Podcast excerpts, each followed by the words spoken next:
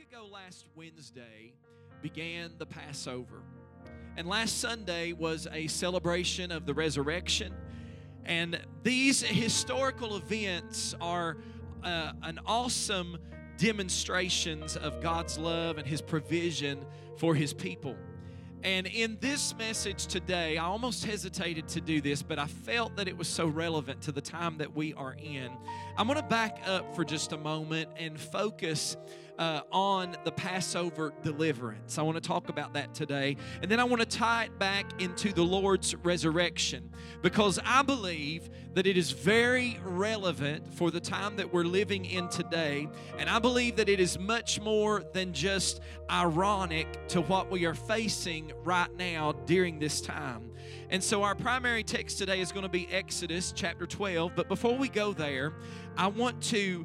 Um, set that passage up in its context, I want to review, uh, briefly review some events surrounding getting up to Exodus chapter 12. So, um, if you'll just kind of listen along, I'm going to talk rather quickly through these. But first of all, chapter 1, the book of Exodus opens up with the Hebrew people suffering cruel oppression and uh, as slaves in Egypt. Then we move to chapter 2 and we see that Moses is born. He grows up in Pharaoh's palace. He feels the call of God upon his life. He attempts to fulfill that call in his own strength, I might add. He kills an Egyptian and he flees to the desert. He spends 40 years in the desert with his wife Zipporah and his father in law Jethro. Then we go to chapter 3. Moses has this burning bush experience in chapter 3, in which God sends him back to Egypt for the deliverance of the Hebrew people. In chapter 4, Moses connects with Aaron and returns to Egypt. In chapter 5, Moses begins his confrontation with Pharaoh.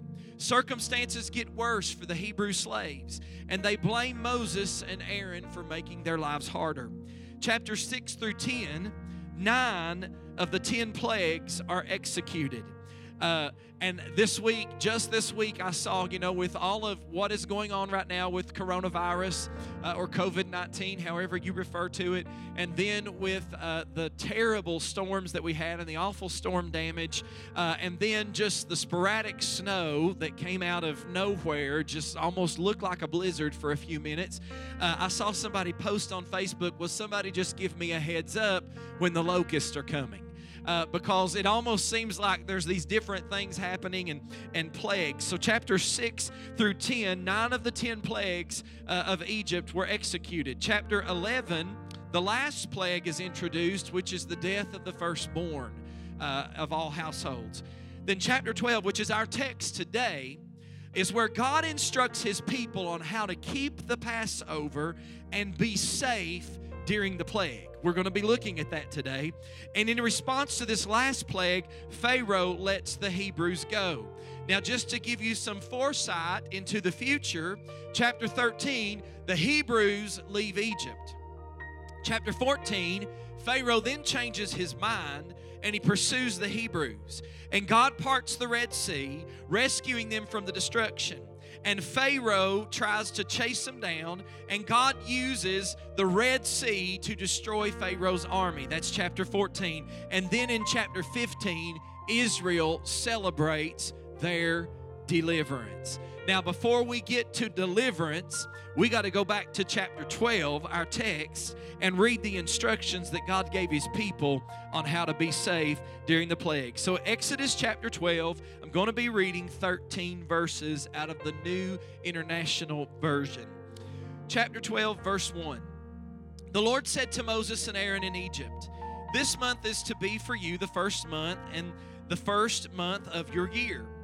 Tell the whole community of Israel that on the 10th day of this month, each man is to take a lamb for his family, each one for his household. If any household is too small for a whole lamb, they must share one with their nearest neighbor, having taken into account the number of people there are. You are to determine the amount of lamb needed in accordance with what each person will eat. The animals you choose must be year old males without defect, and you may take them from the sheep or the goats. Take care of them until the 14th day of the month, when all the members of the community of Israel must slaughter them at twilight. Then they are to take some of the blood and put it on the sides and tops of the door frames of the houses where they eat the lambs. That same night they are to eat the meat roasted over the fire, along with bitter herbs, and bread without yeast. Do not eat the meat raw or boiled in water, but roasted over a fire, with the head, legs, and internal organs. Do not leave any of it till morning. If some is left till morning, you must burn it. This is how you are to eat it with your cloak tucked into your belt, your sandals on your feet, and your staff in your hand. Uh, eat it in haste. It is the Lord's Passover. Verse 12 On the same night I will pass through Egypt and strike down every firstborn of both people and animals, and I will bring judgment on all the gods of Egypt. Notice that. I am the Lord. Verse 13. The blood will be a sign for you on the houses where you are, and when I see the blood, I will pass over you. No destructive plague will touch you when I strike Egypt. I want to preach to you for a few moments this morning a message I have simply titled Deliverance. We're going to talk about God's instructions for deliverance. Let's pray. Father, we love you. We thank you. We praise you for the privilege and the opportunity to worship you today in spirit and in truth. God, I, I miss the faces that fill this sanctuary in two different services every Sunday. But I thank you that today I know on the other side of the lens of this camera, they are watching and they are worshiping. And Father, I know that you have a word for them today. So, God, I pray that you would decrease me, move me out of the way. Let your spirit be increased within me, that I won't speak Lord, with enticing words of men's wisdom, but that your word will come forth today in the power and in the demonstration of your spirit. We'll give you the glory, the honor, and the praise for what you're going to do in and through your word today in advance. In the mighty name of Jesus, we pray. Amen and amen. Thank you, Nicholas. I want us to process these events that I've talked about this morning by pondering four questions. If you're taking notes today, I want you to jot these four questions down because I want you to review them uh, this week in light of this passage of Scripture. The first question I want us to uh, look at today or ponder is who initiated this entire series of events? Who initiated this entire series of events? Was it the devil? Was it Pharaoh and the Egyptians? Was it Moses uh, or, or the Hebrew slaves? Who initiated these events? I know a lot of people are asking today, you know, there's a lot of uh, conspiracy theory going on out there about how this virus originated. And so people are asking the question who initiated this series of events? But keeping it real in the Word of God today, a study of God's message to Moses at the burning bush leaves no uncertainty about the answer to that question. You see, God was the master strategist behind it all. Moses did not initiate this. At the burning bush, he initially resisted the idea. The Hebrew people didn't understand what God was doing. They opposed Moses when Pharaoh made them gather their own straw in response to Moses' first confrontation with him all the Hebrews could see was the immediate difficulty. Does that sound familiar? All that the Hebrews could see was the immediate difficulty that they were experiencing. Uh, the devil was active in his influence on Pharaoh. The order to kill the male Hebrew infants was demonic. The order to kill infants is demonic. The Egyptian pursuit of the Hebrews at the Red Sea, you can rest assured that was satanically inspired. But while evil activity was definitely present, I want you to know it was only secondary. Evil activity was definitely present, but it was only secondary. It is clearly not the focus of this biblical story. The focus was on God's plan and God's purposes. The focus was God's deliverance, if you will, of his people. That was the focus. And in any crisis, our first point of focus must be on God and asking the question God, what are you doing? Because when we ask that question, that will better position us to cooperate with Him. Now, I want us to read God's explanation as to why all of these events occurred. The Lord said uh, in Exodus chapter 3, verses 7 through 10. The Lord said, I have indeed seen the misery of my people in Egypt. I have heard them crying out because of their slave drivers, and I'm concerned about their suffering. So I have come down to rescue them from the hand of the Egyptians and to bring them up out of that land into a good and spacious land, a land flowing with milk and honey the home of the Canaanites, Hittites, Amorites, Perizzites, Hivites, and Jebusites. And now the cry of the Israelites has reached me, and I have seen the way the Egyptians are oppressing them.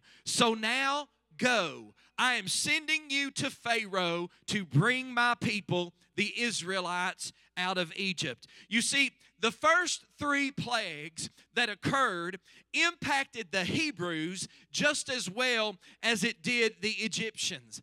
God was shaking them loose from the status quo so that they could move into a better future. But that was an uncomfortable experience for them. Can I tell you that today, I believe, we talked about this a little bit this past Wednesday night, I believe that God is shaking His church from the status quo to better position us to move into the future. What does the Bible say about the coming of the Lord? He's not coming back until the gospel has reached the four corners of the earth. Can I tell you that during COVID 19, there has been more gospel preached over the internet than in any time in history. God is shaking the church and moving us out of our comfort zones.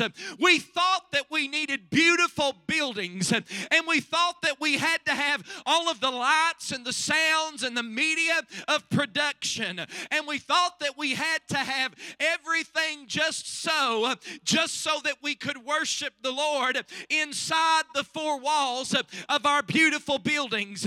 But God is saying, No, I'm going to shake you up, I'm going to stir you up, and I'm going to position you so that I can better move you and catapult you into the future so that you can share the gospel and stop focusing on buildings and stop focusing on productions and stop focusing on all of the other things that exalt you and don't lift me up.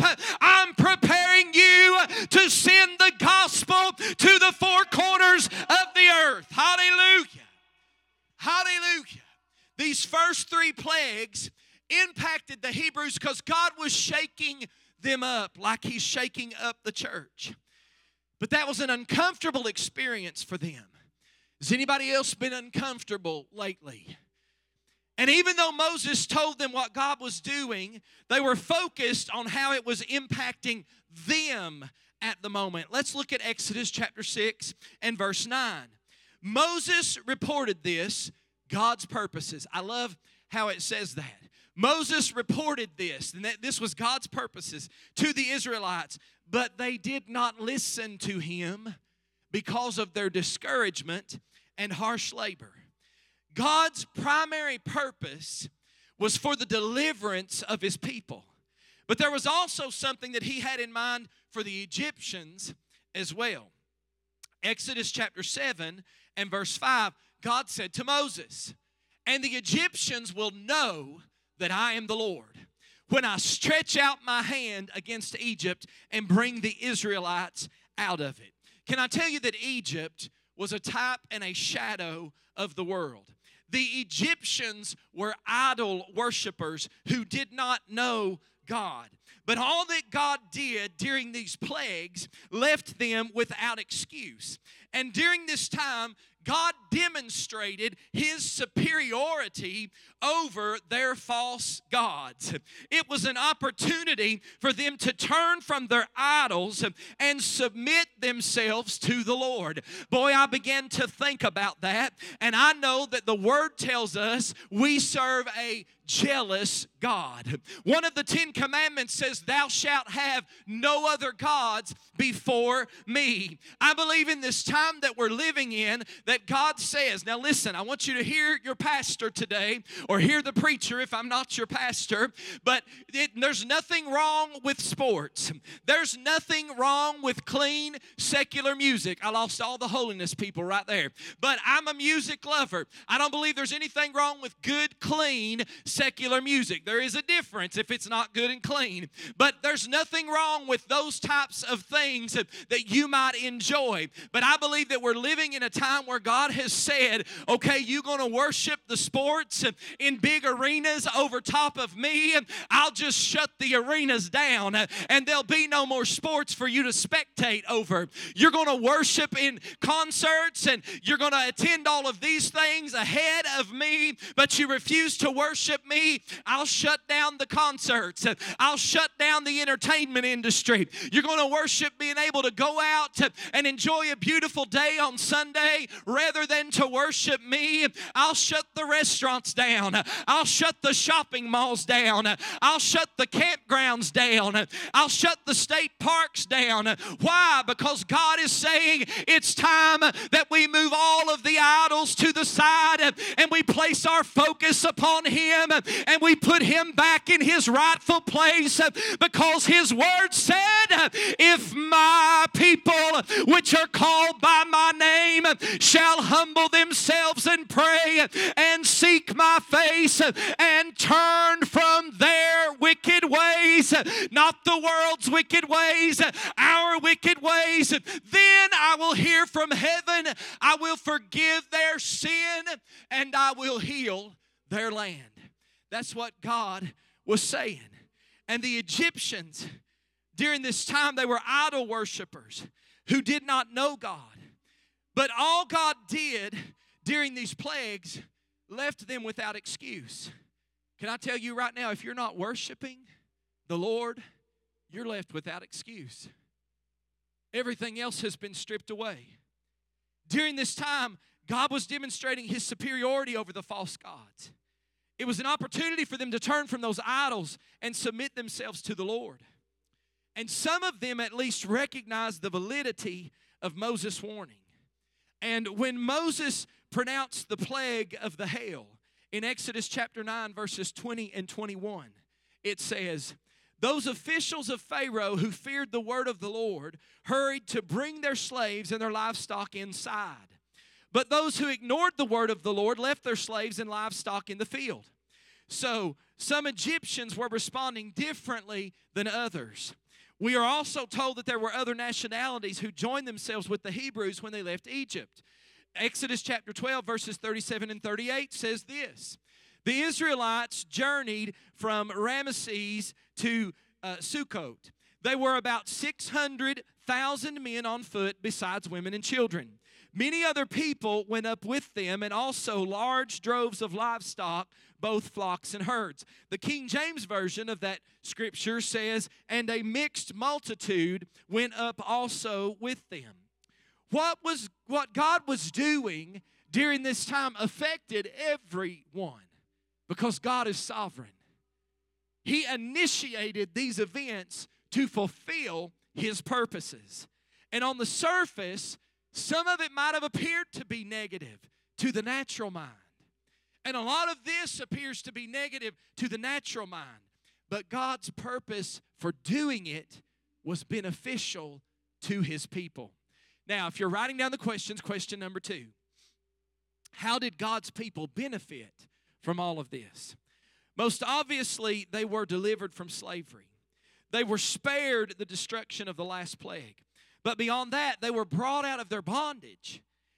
Uh, I want to ask you today are you a slave to any habit or any addiction? I think we live in a time that even church folk are addicted. Let me say that again. I think we live in a time that even some church folk are addicted. Is there a bondage in your life that needs to be broken? See, the promise to God's people in Romans 6 and 14 was that sin would no longer have dominion over you. That's what the scripture said. It would no longer be your master.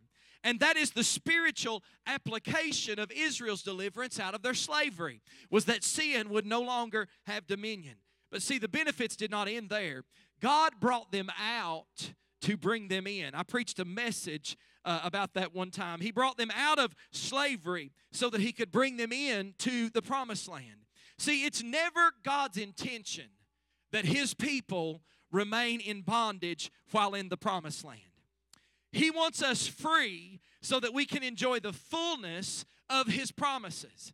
There was an abundance of provision in the promised land that God was leading them into. It was a land that was flowing with milk and honey, the Bible said. That is what God has in mind for you and me freedom and blessing. Everything God was doing was to that end freedom and blessing. And when the Hebrews came out of Egypt, they spoiled the Egyptians, but not through violence, but through favor that God gave them with the Egyptians. Not through violence. Oh, be careful, little mouth, what you say, or lips, or whatever the little song says. Be careful what you say. Don't cut down people with your words. This is a time that, sure, we're not all going to agree on everything politically, but be careful, little mouth, what you say. Sweet and bitter water can't flow from the same fountain. You've got to sanctify your mouth. Don't fight the battles in violence. Let God fight the battles for us. Do we not trust God that He's more than able to fight the battle? So, they, they simply they did not do it through violence but through the favor god had given them they simply asked for resources from the egyptians and the egyptians gave it to them imagine that never underestimate the power of favor let me say that again don't ever underestimate the power of God's favor. Because I want to tell you, God has given me favor in some very unexpected places. That favor opened doors that I could never have opened myself, but it also closed doors that I could have never shut. The, he often directs our steps by giving us the favor when we need it. I want you to ask God to do that for you. But when He does it, thank Him because He did it. Amen. Through favor given by God, the Hebrews went out full. There was a lot of shaking that preceded that, but the church went out full. God was leading them into His promises. Question number three What was the key factor that distinguished the Hebrews from the Egyptians on this faith, faithful uh, Passover night? What was the key factor that distinguished the Hebrews from the Egyptians on this fateful Passover night? In Exodus chapter 12 and verse 13, God tells his people what it is. He says, The blood will be a sign for you on the houses where you are. And when I see the blood, I will pass over you. No destructive plague will touch you when I strike Egypt. You see, the blood of the paschal lamb was a type of the blood that Jesus shed for our redemption on the cross. The blood of the paschal lamb was a type of the blood that Jesus shed on the cross for our redemption.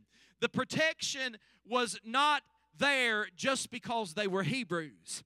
It was there because they were Hebrews who had applied the blood. You see, there was a privilege in being a Hebrew because they heard God's instruction on what they were to do.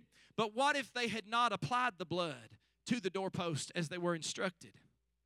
I want to tell you what would have happened. They would have suffered the same fate as the Egyptians. They were to slay a lamb in obedience to God's instruction. Exodus 12 and 22 gives instruction on how the blood was to be applied. In that verse, God told them to take a bunch of hyssop, to dip it in the blood in the basin, and put some of the blood on the top and on both sides of the door frame. None of you shall go out of the door of your house until morning. Now, hyssop was a shrub like plant that was used to apply the blood to the doorpost. It was a lowly plant with a hairy surface, if you will, that held liquid well. And the act of applying the blood to the doorpost was simply obedient faith. If you were in the adult Sunday school class this morning, Sister Karen talked about faith. The act of applying the blood over the doorpost was obedient faith. The blood was their only source of protection and salvation. But faith in that blood had to be exercised. Did you hear me? They had to apply the blood to their individual homes. All of that is a type of salvation through the blood of Jesus Christ.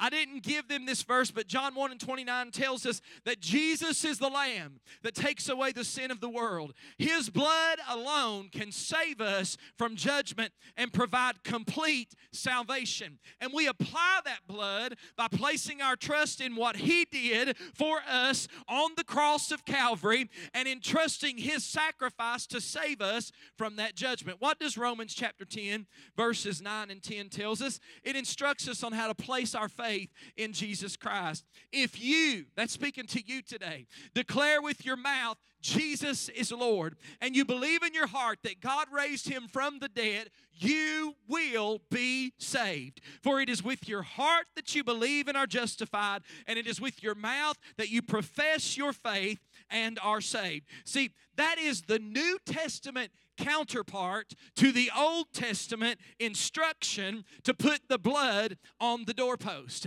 I want to ask you who are watching today, or maybe later today, or later this week have you done that? Have you applied the blood of Jesus to the doorpost of your heart? Have you placed your faith in the sacrifice of Christ on the cross for your salvation? See, that act of faith is what makes all the difference. See, as believers, no matter what the threat may be, our confidence rests upon the sacrifice that Jesus made on our behalf on the cross at Calvary. It's not in my own goodness that I'm trusting. My goodness. If it was based on my goodness, I'd probably be lost some days. Did you hear me? But it's not based on my goodness that I'm trusting. It's the power of His blood to cleanse me from sin. It's His goodness as my high priest that I'm ultimately trusting in. See, we don't have a high priest that has not been touched by the feelings of our infirmities, but we have a God that was in all points tempted just like we are, yet without sin. And He is merciful and He is just to hear you when you pray and forgive you. What does First John 1 and 9 say? Little children, I command you that you sin not, but if you do, you have an advocate with the Father, Jesus Christ the righteous, who is the propitiation for our sins. See, our song in heaven will be Revelation chapter 5 and verse 9. I didn't give him that one either. But where he said, You, Jesus, are worthy to take the scroll and to open its seals because you were slain. And with your blood, you purchased men for God from every tribe, every language, every people and every nation. I'm glad that He's a good, good God, no matter who we are or where we came from. Amen. And the fourth question I want us to look at today what does leaven, this is interesting, I think. What does leaven or yeast, is what it's talking about, represent in this Exodus story? In order to explain that, let's read verses 14 through 20 of Exodus chapter 12. This is a day you are to commemorate. For the generations to come, you shall celebrate it as a festival to the Lord, a lasting ordinance. For seven days you're to eat bread made without yeast. On the first day, remove the yeast from your houses. For whoever eats anything with yeast in it from the first day through the seventh day must be cut off from Israel. That's pretty cut and dry. On the first day, hold a sacred assembly, and another one on the seventh day. Do not work at all on these days except to prepare food for everyone to eat. That is all you may do. Celebrate the festival of unleavened bread because it was on this very day that I brought your divisions out of Egypt. Celebrate this day as a lasting ordinance for the generations to come. In the first month, you are to eat the bread made without yeast, from the evening of the 14th day until the evening of the 21st day. For seven days, no yeast is to be found in your houses. That's the second time it said that. And anyone, whether foreigner or native born, who eats anything with yeast in it must be, here it is again, cut off from the community of Israel. Eat nothing made with yeast. That's number three. Wherever you live, you must eat unleavened bread. What is all this emphasis on the leaven? See, in Scripture, when you study Scripture, leaven is a type of sin. One passage of Scripture says, A little leaven leaveneth the whole lump. Redemption is through the blood, but we are to live in that redemption without sin. Let me say that again. Boy, that busts a lot of bubbles today. We are to live in that redemption as best we can without sin. Applying this passage to New Testament living, the apostle Paul wrote in 1 Corinthians chapter 5 verses 7 and 8. Listen to what Paul said. He said, "Get rid of the old yeast, that's leaven he's talking about, so that you may be a new unleavened batch, as you really are. For Christ, our Passover lamb, has been sacrificed. Therefore, let us keep the festival, not with the old bread leavened with malice and wickedness, but with the unleavened bread of sincerity and truth. Can I tell you today that there are a lot of Christians who want, and I believe that Amanda Radford talked about this a little bit in a post that she had on Facebook. There are a lot of Christians who want to claim the protection of the blood, but they don't want to get rid of the sin in their lives. I want to say that again because it's tweetable. There are a lot of Christians who want to claim the protection of the blood, but they don't want to get rid of the sin in their lives. I want to tell you today that's not okay. I said, that's not okay. Exodus 12 and 19 again said, And anyone, whether foreigner or native born, who eats anything with yeast in it must be cut off from the community of Israel. Listen, church of the living God, listen to me. You cannot, an elder that I grew up a little bit under used to say it this way if any way will do, no way will do. You cannot claim the protection of the blood of Jesus and claim the redemption through the blood of Jesus for your sin in your life, yet live on continually in repetitive sin and rebellion against the very God who shed his blood that you're claiming over your sin. Did you hear me? You cannot willfully continue on. Boy, I know that's not popular today. I might lose about 10% of the live stream right there. But you cannot. We're living in a day and a time where people want to claim the protection of the blood, claim the power of the blood, worship about the blood, attend church and lift hands when we preach about the blood, but don't talk about their sin. I know nobody's going to help me out there in internet world today. Don't talk about their sin and tell them that it's a sin sin to live together out of wedlock. Hello. Don't tell them that it's a sin to commit abortion. Don't tell them that adultery is a sin. Fornication is a sin. Homosexuality is a sin. Lesbianism is a sin. Don't tell them that thievery is a sin. Cheating their way to the top is a sin. Don't preach against the sin.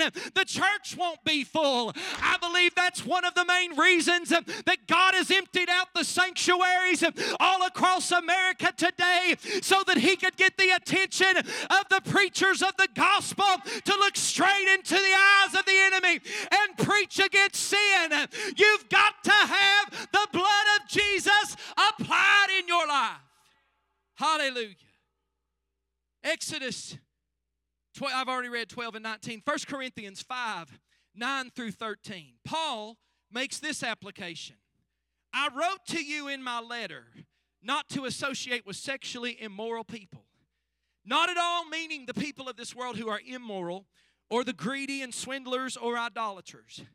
In that case, you would have to leave this world. But now I'm writing you, yeah, you'd have to leave the world because you can't get away from them. But now I'm writing you that you must not associate with anyone who claims to be a brother or sister, but is sexually immoral or greedy, an idolater or slanderer, a drunkard or swindler. Don't even eat with such people. What business is it of mine to judge those outside the church? Here's what he's talking about. We're not supposed to be judging outside the church, but are you not to judge those inside? That's what Paul said. Another passage of Scripture said, if judgment must begin at the house of the Lord, and if judgment begins at the house of the Lord, where shall the sinner and the ungodly be? God will judge those outside, but we should expel wickedness from amongst us. He went on in verse 12, verse 13 to say, God will judge those outside, but expel the wicked person from among you. What are you saying, Pastor? Here's what I'm saying. Will we love those people? Absolutely. Will we accept those people when these doors open up and they walk back into this church house? Absolutely, we will.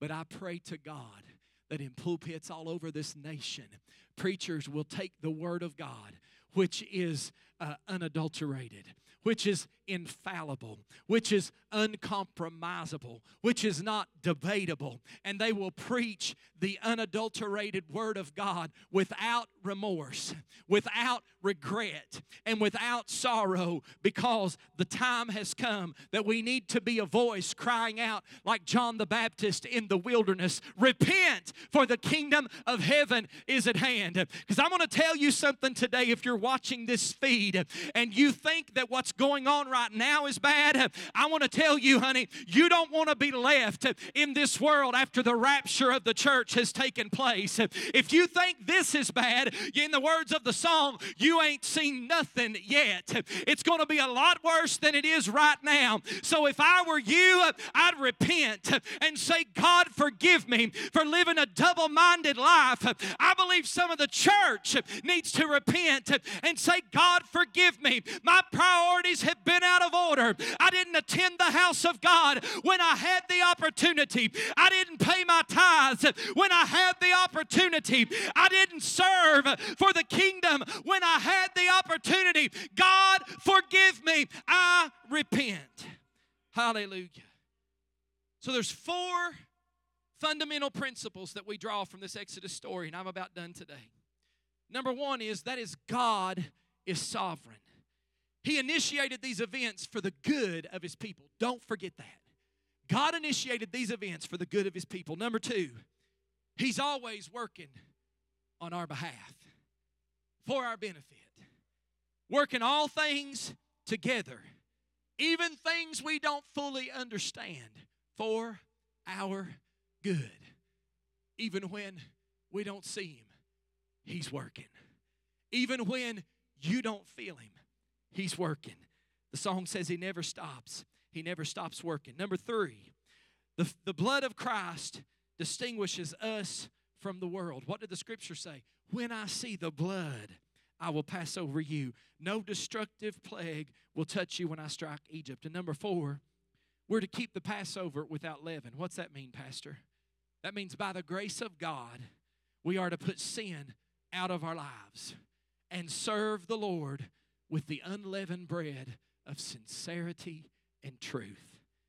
The great redemption of Israel out of Egyptian bondage through the blood of the paschal lamb was only a type of the redemption that is ours through Christ's sacrifice on the cross. The resurrection of Jesus was God's validation of his sacrifice at Calvary. Did you hear me? The resurrection of Jesus was God's validation of his sacrifice at Calvary. Romans 1 and 4. Paul offered his testimony concerning Jesus. He said, Who through the Spirit of holiness was declared with power to be the Son of God by his resurrection from the dead, Jesus Christ our Lord. If Jesus had died on the cross but was never resurrected, we would rightly rightfully so, questioned the validity of his sacrifice. But it was the resurrection that demonstrated the Father's acceptance of that sacrifice. And then in his sermon on the day of Pentecost, Peter pointed to the resurrection as proof that Jesus is the Messiah, the only way of salvation. Last scripture for today, Acts 2 22 through 24. He said, Fellow Israelites, listen to this. Jesus of Nazareth was a man accredited by God to you by miracles, wonders, and signs, which God did among you through him, as you yourselves know. This man was handed over to you by God's deliberate plan and foreknowledge. Even in the atrocity of the cross, God remained sovereign. He was working his plan. And you, with the help of wicked men, put him to death by nailing him to the cross. Watch this, verse 24. But God raised him from the dead, freeing him from the agony of death because it was impossible for death to keep its hold on him. As they come to the music this afternoon, I felt the need to go back and look again at the Passover and connect it to the resurrection of Jesus Christ. Because I think that we ought to preach on the resurrection more than just one time a year. Paul said, Oh, that I may know him. Not just in the power of his resurrection, he acknowledged the fact that the resurrection was powerful, but also in the fellowship of his sufferings. See, Paul also made Christ's resurrection central to his message and to his preaching after confronting the pagan idolatry in Acts chapter 17, Paul said, In the past, God overlooked such ignorance, but now he commands all people everywhere to repent. I want to tell you something.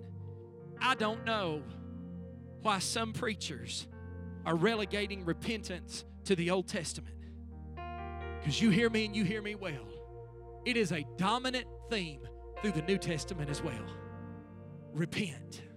John the Baptist said, Repent, for the kingdom of heaven is at hand. I stand before you today, not just speaking to sinners or lost people in this world. I'm speaking to the church of the living God today. Repent, for the kingdom of God is at hand. Verse 31, he said in Acts chapter 17, I didn't give them this scripture. He said, For he has set a day when he will judge the world with justice by the man he has appointed. He's given proof of this to everyone by raising him from the dead. See, we can have assurance today that our sins are forgiven because God raised Jesus from the dead. Because the blood has been applied to the doorpost of our heart we can have assurance that his sacrifice on the cross was accepted by the Father because God raised him from the dead. We can have assurance today of a home in heaven because God raised him from the dead and seated him down at his right hand. See, our eternal hope rests on his death and his resurrection. And our resurrection is guaranteed by his resurrection. And listen to me the sum total of my message and ultimately our deliverance from everything we will face in this life is guaranteed by His resurrection. Did you hear me? Our deliverance is guaranteed by His resurrection.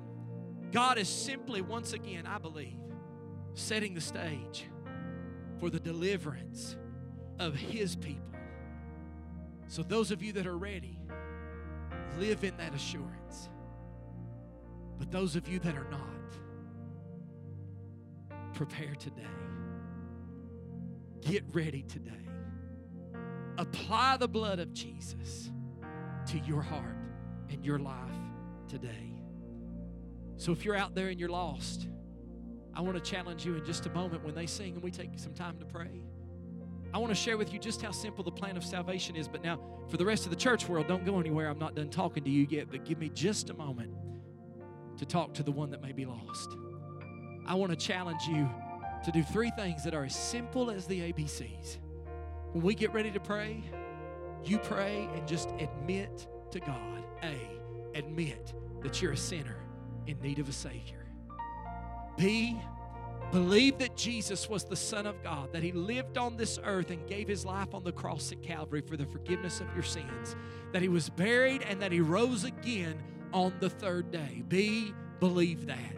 And then C, confess Him as the Lord of your life right there in your living room, in your bedroom, in the break room at work, wherever you may be. Salvation can come right where you are. But I also want to say it's time for the church to repent and prepare ourselves for the deliverance that's coming to the people of God. And I believe it's coming. But it's only coming to those that have heeded the warning, who have followed the instructions that were given. That's why I went to chapter 12. It was full of instructions. Who have followed the instructions that were given, who are removing the sin and applying the blood, who are ready without reservation to do the work of our deliverer once our deliverance has come.